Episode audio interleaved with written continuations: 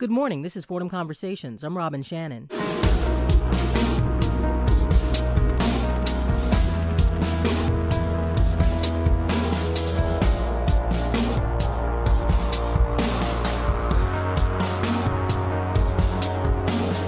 Every quarter, WFUV Strike a Chord campaign examines an issue that's important to you.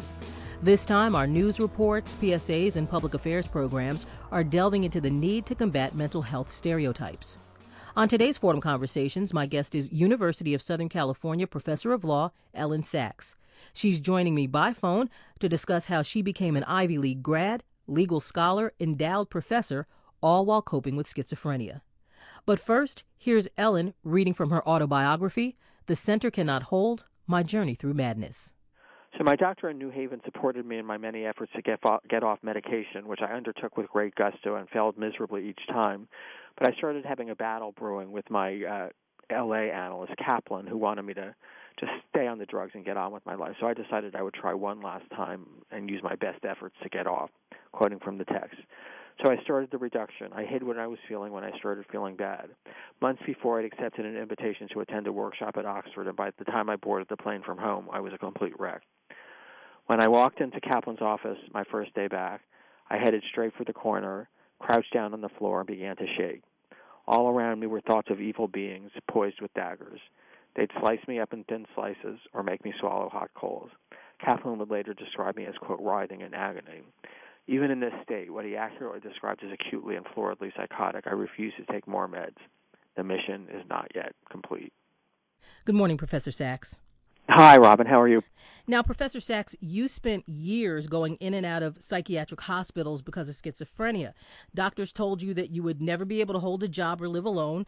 And not only do you have a job, I mean, you're the dean of a prestigious university, uh, you're a law professor, you have an Ivy League education. So, looking back, what do you think about the doctor's diagnosis? You know, I think the diagnosis was accurate. You know, when you look at the diagnostic criteria, I fit. I think the prognosis turned out to be very flawed. So I was given a quote very poor and a quote grave prognosis, which, as you say, meant that I was unable, supposed to be unable to live independently, let alone work. Um, and if I worked, it would be at a menial job flipping burgers. And uh, obviously, that's not how my life turned out. So I think the diagnosis is accurate. The prognosis turned out to be not. It may have been accurate, but that I had the good fortune uh, to have adequate resources to be able to defy it and, and, and not enact it. So, what do you attribute to that blessing? I think there are a number of things. One is just excellent treatment. I have four or five day a week psychoanalytic psychotherapy for decades and continuing. I've been trained. I know it's supposed to end. That's part of the process, but I'm a lifer. I'm just not willing to take the risk. I have excellent psychopharmacology. It took me years to accept the need for medication and to stop trying to get off it every other month. But now that I've gotten on a good medication and stay on it, that makes my life much better. I also have a wonderful group of family and friends, including a beloved husband after basically 18 years of not dating because uh, I was just too tormented. Um, and my family and friends, you know, give my life a, a richness and a depth and a meaning. And they're also another set of eyes to observe if I'm starting to slip because sometimes my husband and my friend Steve, for example, can tell that I'm slipping even before I notice it. And then finally, I have an incredibly wonderful workplace. It, it not only accommodates but embraces my needs. Very intellectually stimulating, which is great for me because using my mind is one of my best defenses against my mental illness, and the school really challenges me and incentivizes me to um, to use my mind that way. Um, so I think all of those things came together also there's another factor which is you know in addition to having mental illness i've had several serious physical illnesses and a friend of mine who's a neurologist said has said "Elyn, for an unlucky person you're very lucky so i think there's a bit of luck in there as well you just used the term um, slipping, Elyn. So help us understand what it's like to uh, be a person who has schizophrenia. Describe what happens to you during a mental episode.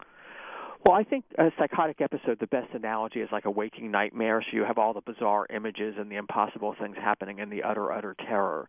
Only with a nightmare, you open your eyes, you wake up and open your eyes, and it goes away. And no such luck with a psychotic episode.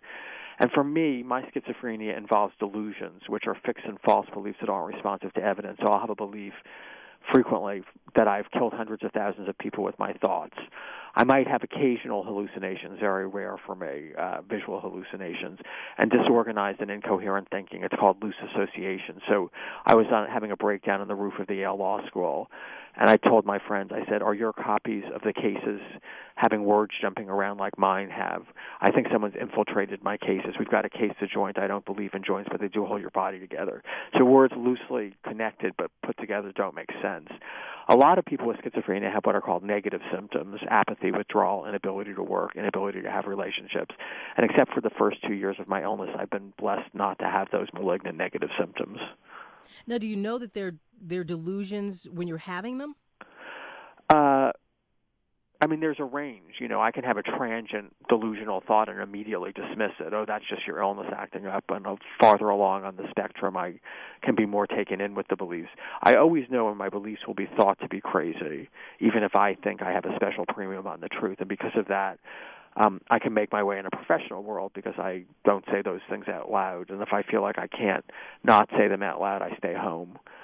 So I have social judgment. I know it will be thought crazy, but there are times when I believe the things, you know, with all my heart. So how do you know the difference between when it is a slight or small psychotic break and when it has a capability to get out of hand? Or do you?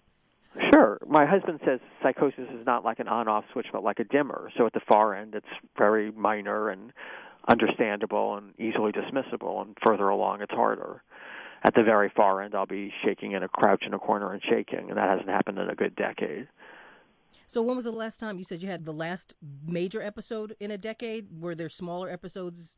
Oh, sure. Yeah. Sure, sure. Yeah. Elyn, you wrote about your experience in your book, The Center Cannot Hold My Mhm. Journey Through Madness. And in it, you describe your schizophrenia as something that rolls in like a slow fog. Right. What do you mean by that? It it happens very kind of gradually and subtly. You don't really know what's going on until you're suddenly all the way in and uh, in trouble. So that's kind of what I meant. So what is the earliest memory you have that, you know, something was different in your version of the world compared to people around you? You know, it's sort of interesting because I went for many years thinking that everybody had the same chaotic and violent and crazy thoughts that I did, that they were just better at managing them and not saying them, so that my problem was not my mental health, my social uh, Skills? aptitude that I was so that I was socially maladroit and not mentally ill.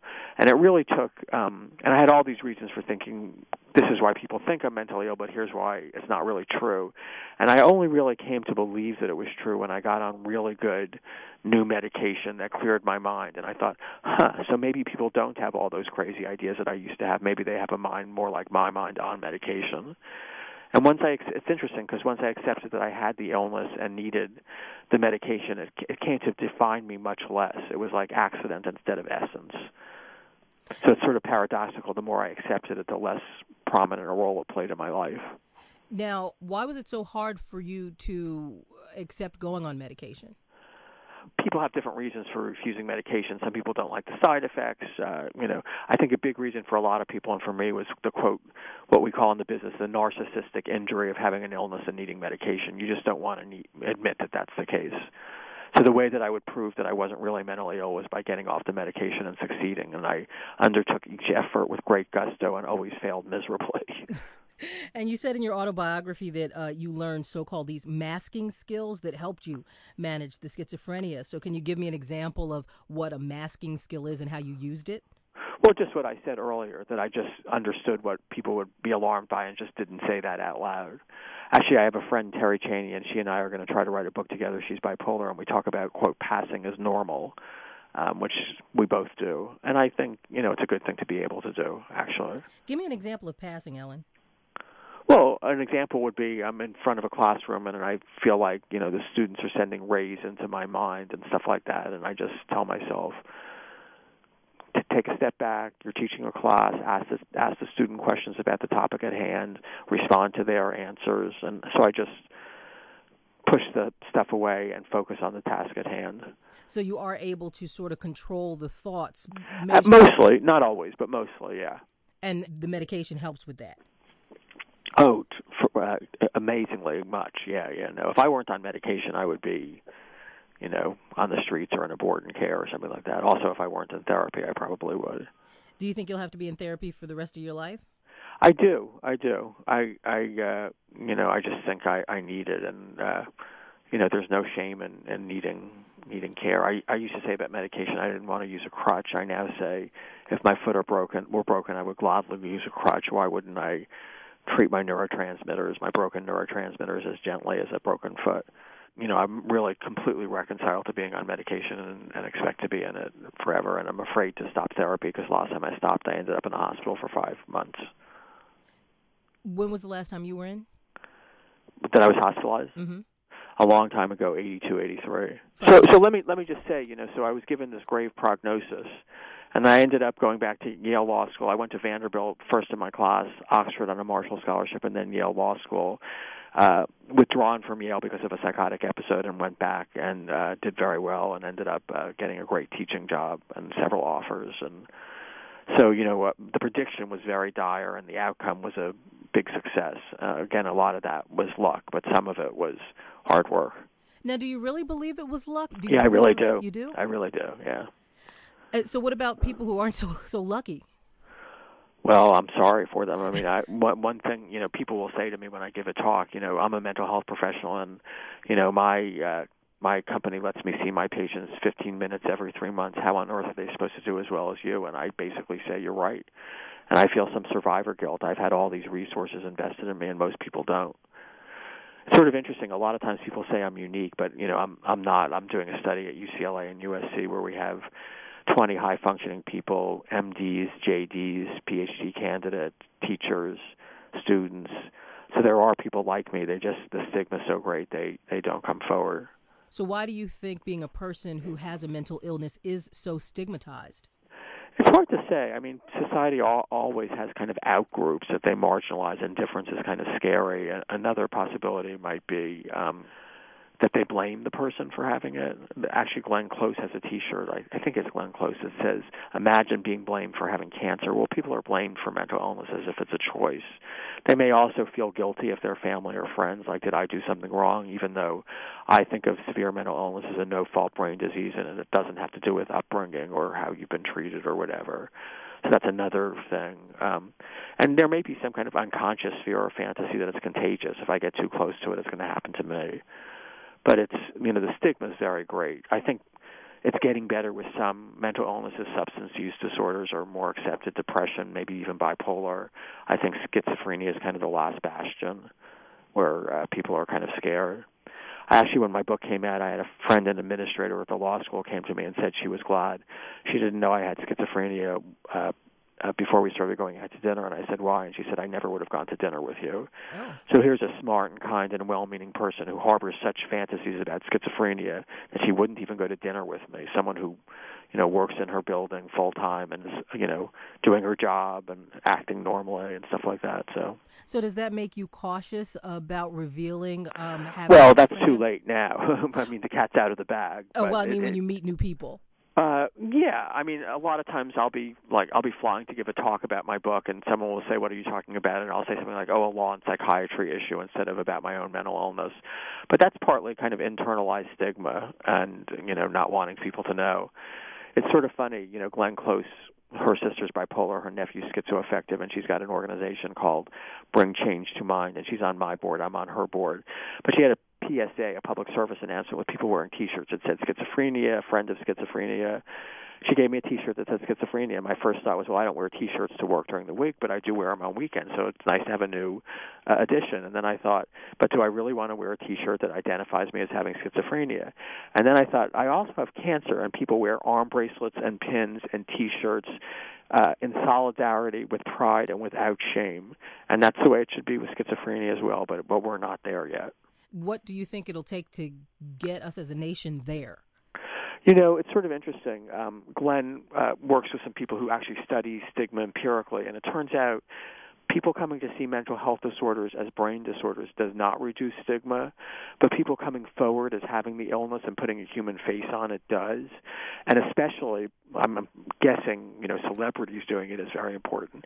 But also just having knowing that the person in your in the office next door at work or your next door neighbor has this and they seem just like you. They want the same things you want. In Freud's words, to love and to work. That's what really uh, combats and dispels stigma. Um, so we need more people coming forward. That's easy for me to say. I've got tenure at a law school. You know, my job is secure. But other people who are more senior probably have a lot of job security and, and maybe could, could come forward without too much jeopardy to themselves. And I think the more people do, the better it's going to be. And I see the younger generation. I'm, it's weird to say that, but I'm in my 50s. The younger generation is much more open about having illnesses, and they, you know, talk about it in their personal statements to law school and that kind of thing, in a way that that people in my generation stayed way clear of. Now, when you meet someone new, Elyn, when do you choose to reveal that you have schizophrenia?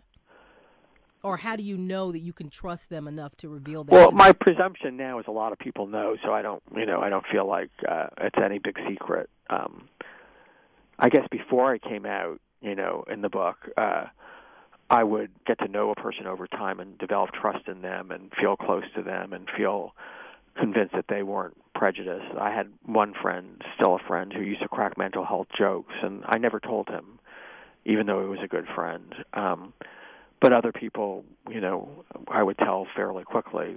By that I mean a couple of months or a year, not like a couple of days. It took me a while before I told my husband. Interestingly, he's the only one who said I sort of suspected something, and neither he knew me more intimately or felt freer to be frank. But that was kind of an interesting thing. And he was great when he found out, and he was great when I had my first episode in front of him. He didn't run, he didn't flee, he didn't get angry, he didn't get scared. He called my friend Steve, and together they contacted my doctor, and it was it all worked out.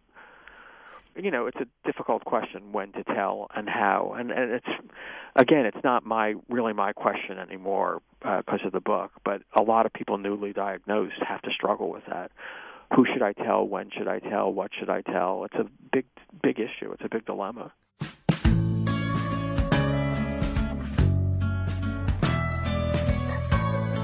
This is Fordham Conversations on 90.7 WFUV. I'm Robin Shannon. Today I'm speaking with Elyn Saks, the successful scholar, lawyer, and professor, is sharing her experience with schizophrenia. It's part of WFUV's Strike a Chord campaign on the need to combat mental health stereotypes.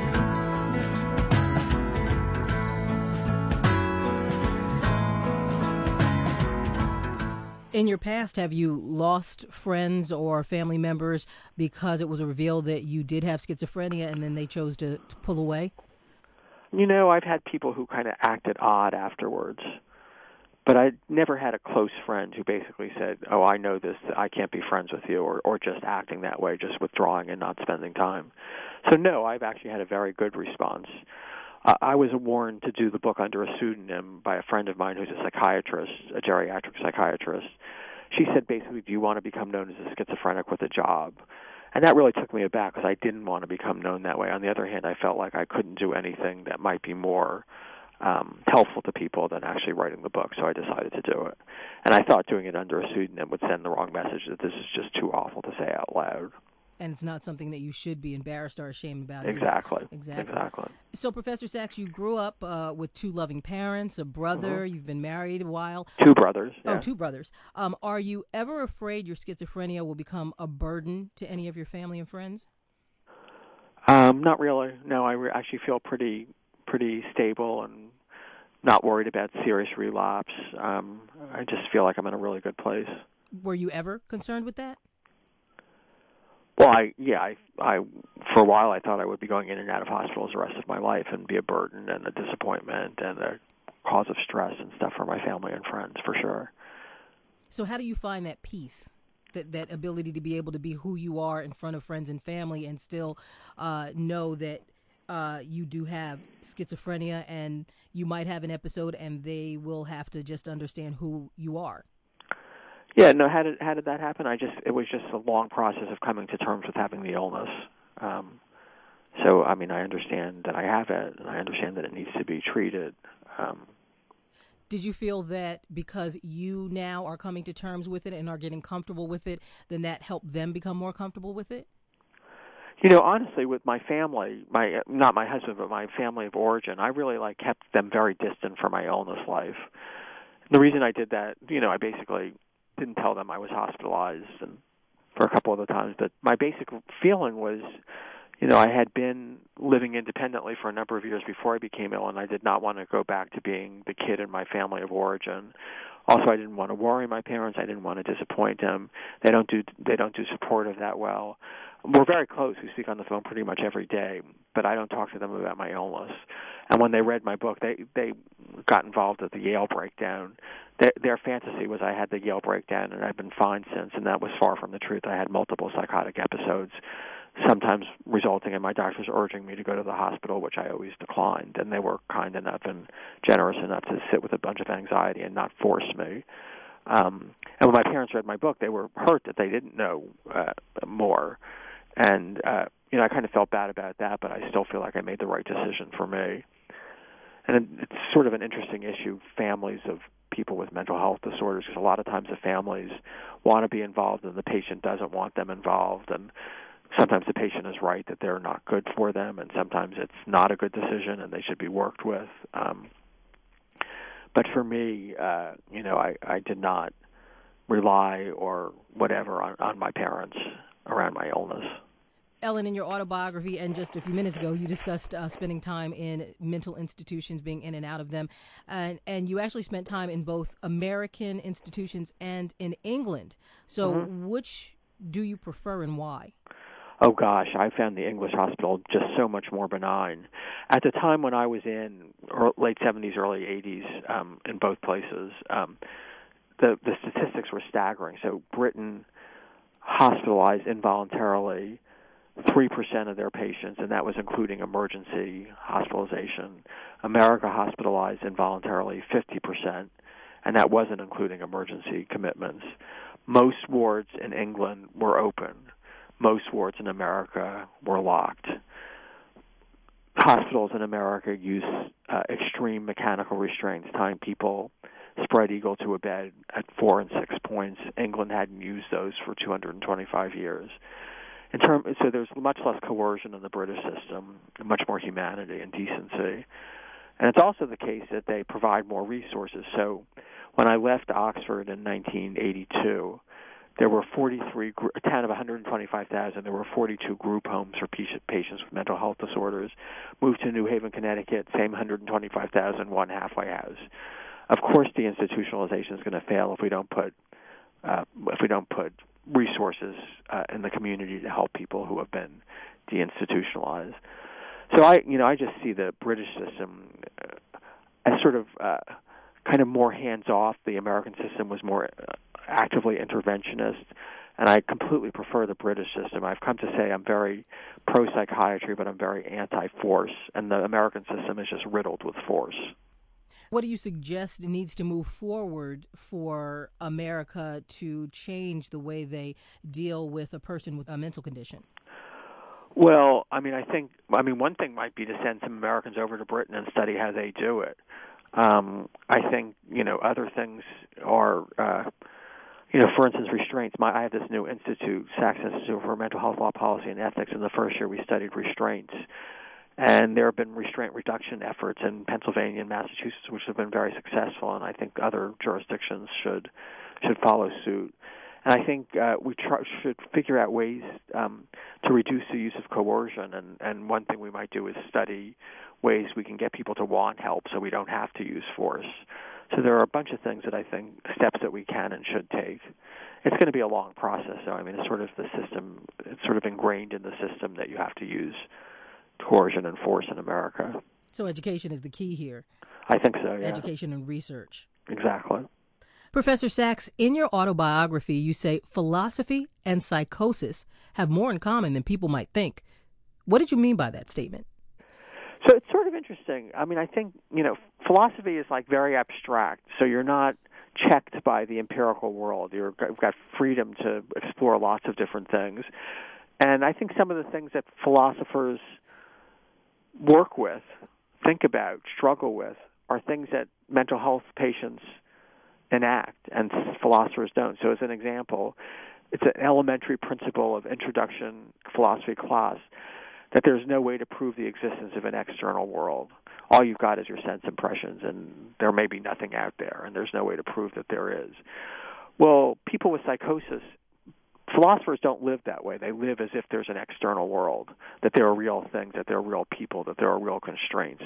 A lot of psychotic people enact this idea of no external world. So Daniel Paul Schreber, the German judge who had a breakdown who Freud wrote about, believed that the external world had come to an end.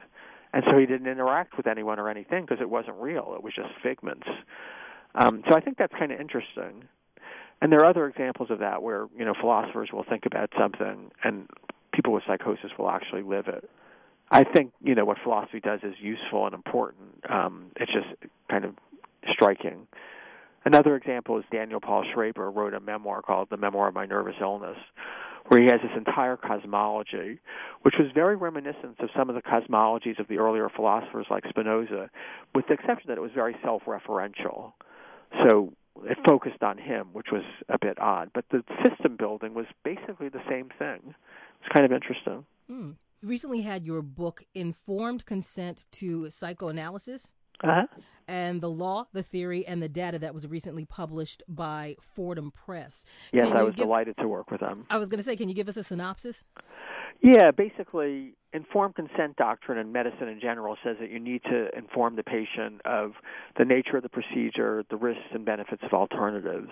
And the question is, should you do that? Must you do that, and should you do that in the case of psychoanalysis? And uh, the first part of the book reviews the law on that, which is kind of ambiguous.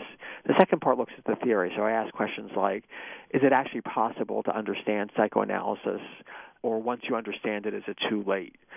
So is informed consent to psychoanalysis even possible? Another question is, is it therapeutic or counter-therapeutic? Another question is, is it much ado about nothing? Nobody, it doesn't really affect anybody or anything. And in the third part of the book, I look I, a survey that I did with around 60 uh, return questionnaires, a very long questionnaire, looking at what analysts do and why and it was kind of interesting. Basically, very mixed about what people do and why they do it and how they do it. So that's the book, the law. Then I looked at the theory, and then I report on the data. Did you have a goal in mind when you set out to write the book? I, I just wanted to think about the idea of psycho-informed consent in the context of psychoanalysis.